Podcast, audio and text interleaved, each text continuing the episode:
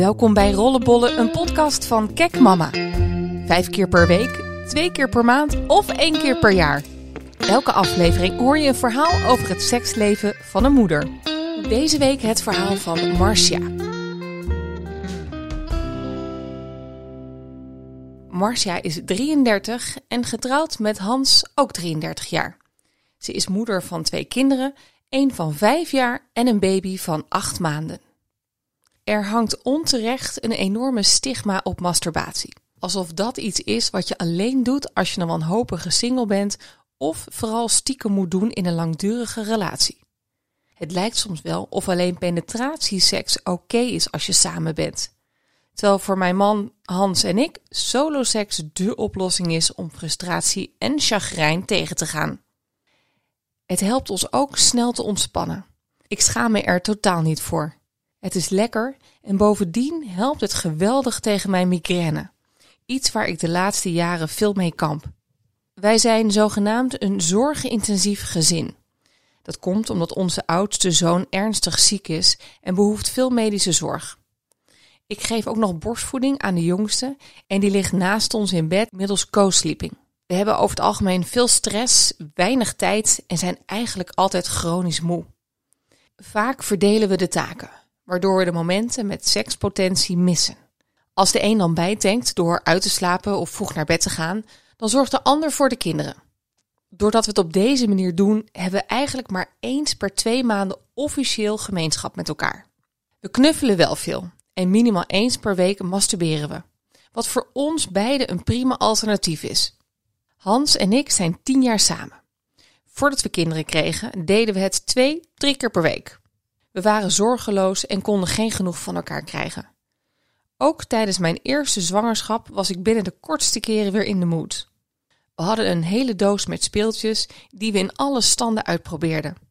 Juist toen ik zwanger was, vond ik genegenheid heel fijn en belangrijk. Dus hulde aan de natuurlijke oxytocine die dan vrijkomt. Na de zwangerschap voelde ik me anders. Ik zie door alle stress soms enorm op tegen seks. Ik vind het dan niet belangrijk en zelfs een last als we lange tijd geen seks hebben gehad. Hans heeft vaker zin, maar zal me nooit pushen. Hij vindt ook dat dit van twee kanten moet komen.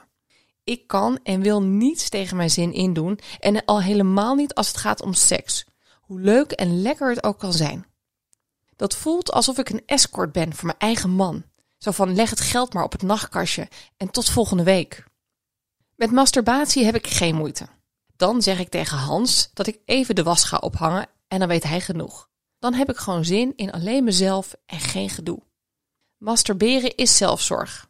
Mijn vriendinnen hebben het er niet vaak over, maar in mijn ogen hoort het gewoon in het rijtje tandenpoetsen, douchen en tijd voor jezelf nemen. Vrouwen hebben gewoon net zoveel behoefte aan klaarkomen als mannen. Ik laat mezelf op met een orgasme. Ik word ook echt een beetje boos om mannen die minstens twee keer per week seks van hun vrouw verlangen, omdat ze anders vreemd gaan. Wat maakt hen superieur boven de behoeften van de vrouw? Doe het dan maar zelf, denk ik dan. Als Hans en ik naast elkaar liggen en ik heb geen zin en Hans wel, dan help ik hem een handje. Of we gaan samen onder de douche, dan trek ik hem af. Zelf vind ik het niet lekker om staand klaar te komen. Mijn orgasmes zijn namelijk nogal intens. Als onze jongste in de co-sleeper ligt, beginnen we knuffelend en dan maakt hij het zelf af in de badkamer. Want met een baby erbij is het gewoon mega ongemakkelijk en voelt voor mij fout aan. Als we onszelf helpen, pak ik er vaak een speeltje bij. Incidenteel helpen we elkaar en niet onszelf. En soms eindigt het in penetratie, maar dat is geen must. Het belangrijkste is gelijkwaardigheid. We begrijpen elkaars behoeften en die mogen er zijn. Hans en ik zijn altijd heel open over seks geweest. Wat ons opwindt, welke porno we kijken en onze eerdere ervaringen. Hans had in het begin iets wat moeite met mijn openhartigheid, maar al snel ging hij mee in die vibe. En hij zag ook in hoe prettig het is als je weet wat de ander wilt. We zijn over alle onderwerpen eigenlijk eerlijk. In ons gezin past dat ook erg goed, want er is simpelweg geen tijd om problemen op te kroppen. Ondanks ons lage gemiddelde hangt er wel altijd seks in de lucht. We vinden elkaar nog altijd heel aantrekkelijk. Dan knijpen we elkaars billen, kijken elkaar net iets te lang aan of zoenen uitdagend. Hans vraagt ook wel eens lachend of ik misschien batterijen meeneem als ik echt de was ga doen. En dat vrolijke flirten, dat doet ons goed. Dat nemen we mee naar de momenten dat we uiteindelijk wel seks hebben. Het voelt een beetje als een mega lang voorspel, maar dan in etappes. Hebben we weer een keertje penetratieseks, dan begint het meestal met uitgebreid knuffelen ochtends in bed. Ik spreek dan uit wat ik graag zou willen of wat ik nodig heb.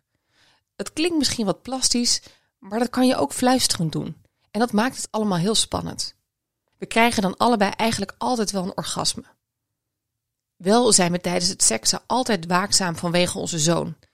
Dat zit inmiddels in ons systeem. Gelukkig kunnen we er toch nog van genieten. En als het niet altijd lukt, is dat ook prima. Dan praten we erover of lossen we het dus handmatig op. Dan zijn we een kwartiertje klaar. We slapen praktisch naakt, dus we hoeven elkaar ook niet uit te kleden. Dat scheelt weer tijd.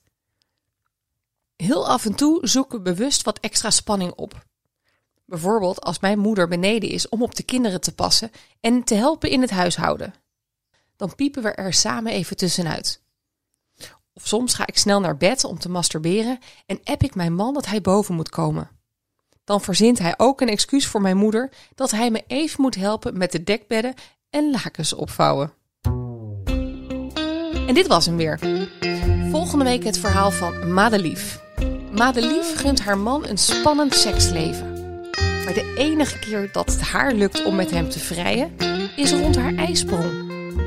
Luister hier weer mee?